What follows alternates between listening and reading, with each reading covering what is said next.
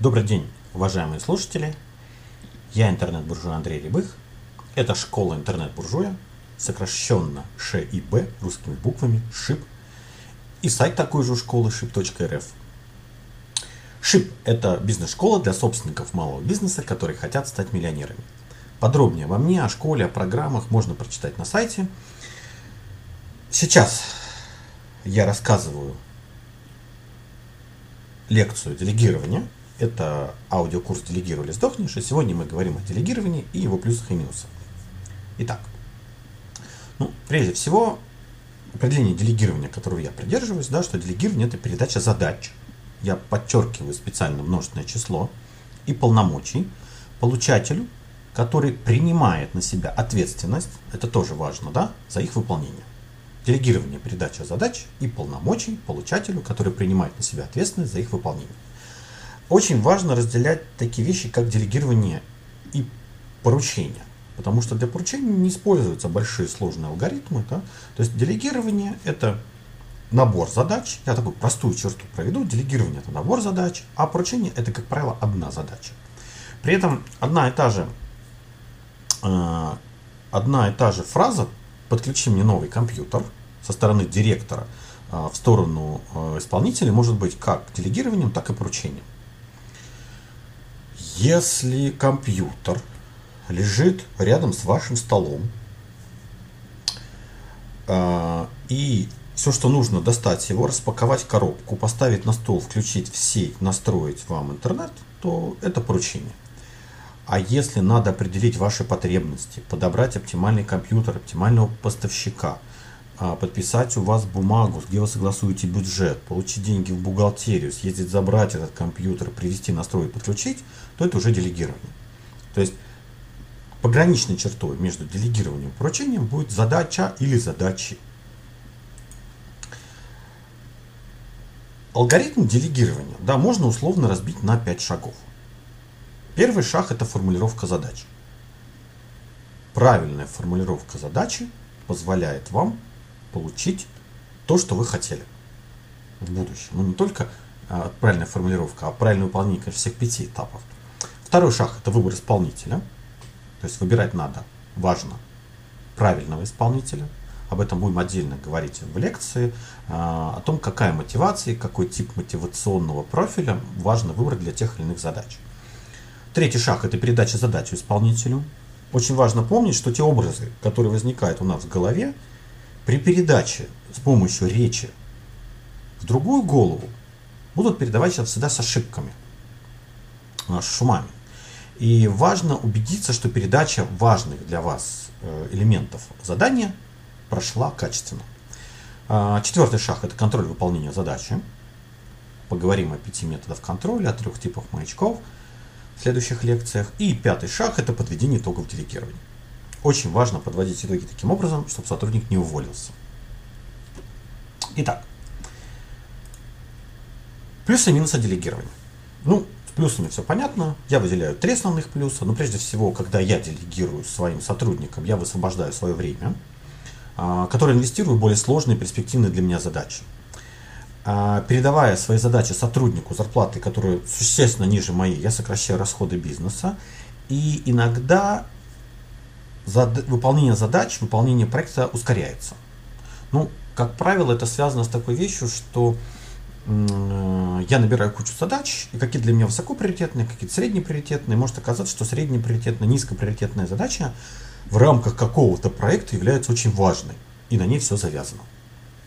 И когда я делаю какие-то свои очень важные задачи, эти задачи у меня откладываются, из-за этого стоит проект. Очень частая такая ситуация. Поэтому, передавая ее сотруднику, я ускоряю выполнение задач.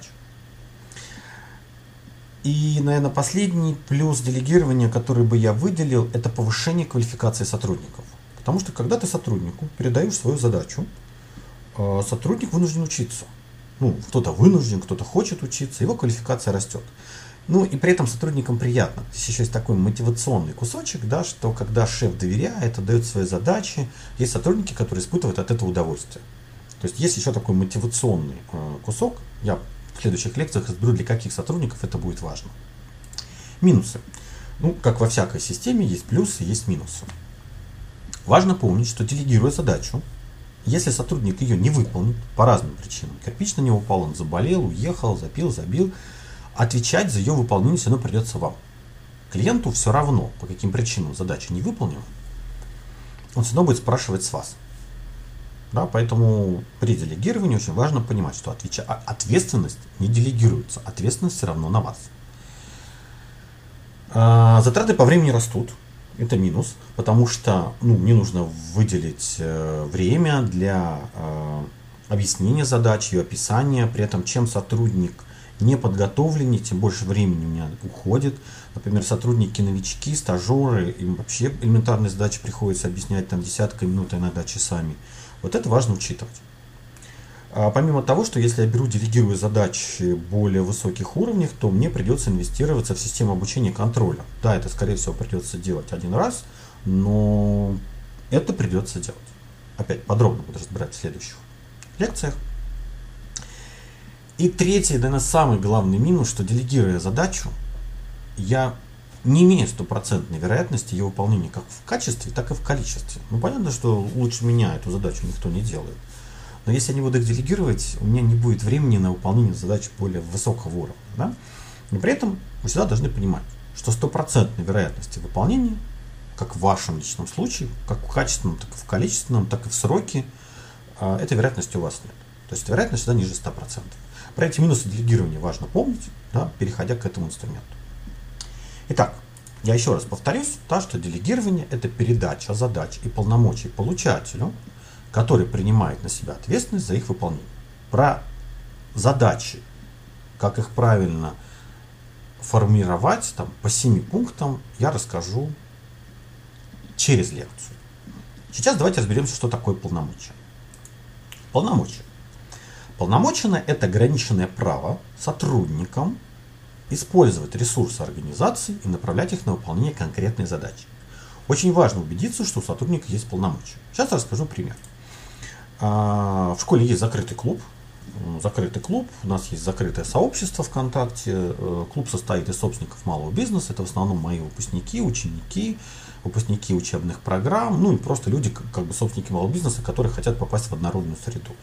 У нас там бывают регулярные чемпионаты. И вот последний чемпионат э, был посвящен делегированию. Там была такая задача, в рамках которой по одному из условий у секретаря разрядился телефон. И вам надо срочно в письме написать ей задачу. И вот один из учеников в конце пишет по скрипту э, своей секретарше, и еще необходимо, чтобы ты всегда была на связи. Завтра же купи внешний аккумулятор для телефона и всегда носи с собой заряженным. Естественно, я ему заметил, Александр, ну, полномочия на самом деле не были полностью переданы, э, а она за свои деньги купит. Потому что это не отражено в форме, в форме э, делегирования. Он быстро отреагировал, написал, что не-не-не, деньги выйдут в бухгалтерии, но это уже будет так. Она выбирает аккумулятор, пишет служебную записку для бухгалтерии, дает мне на подпись, собственно, вот здесь и происходит передача полномочий, и получает деньги в кассе. Да, поэтому вам очень важно понимать, есть ли у вашего сотрудника полномочия и переданы они для выполнения этой задачи. Потому что часто задачу ставят на, на, на тему, что иди купи. Что, почему ты не купил? Так вы мне денег не дали. А, м -м -м. Вот. Поэтому важно помнить, что полномочия то есть ресурс для выполнения задачи должны быть передан. И последний, очень важный кусок, ответственность. Да? Что такое ответственность? Ответственность – это обязанность выполнять задачи, отвечать за их решение. А, существует на порядка 20 определений ответственности. В принципе, мы можем не сформулироваться на, на что это такое, вот какое определение мы берем, да, а именно определить, когда ответственность переходит и перешла ли она.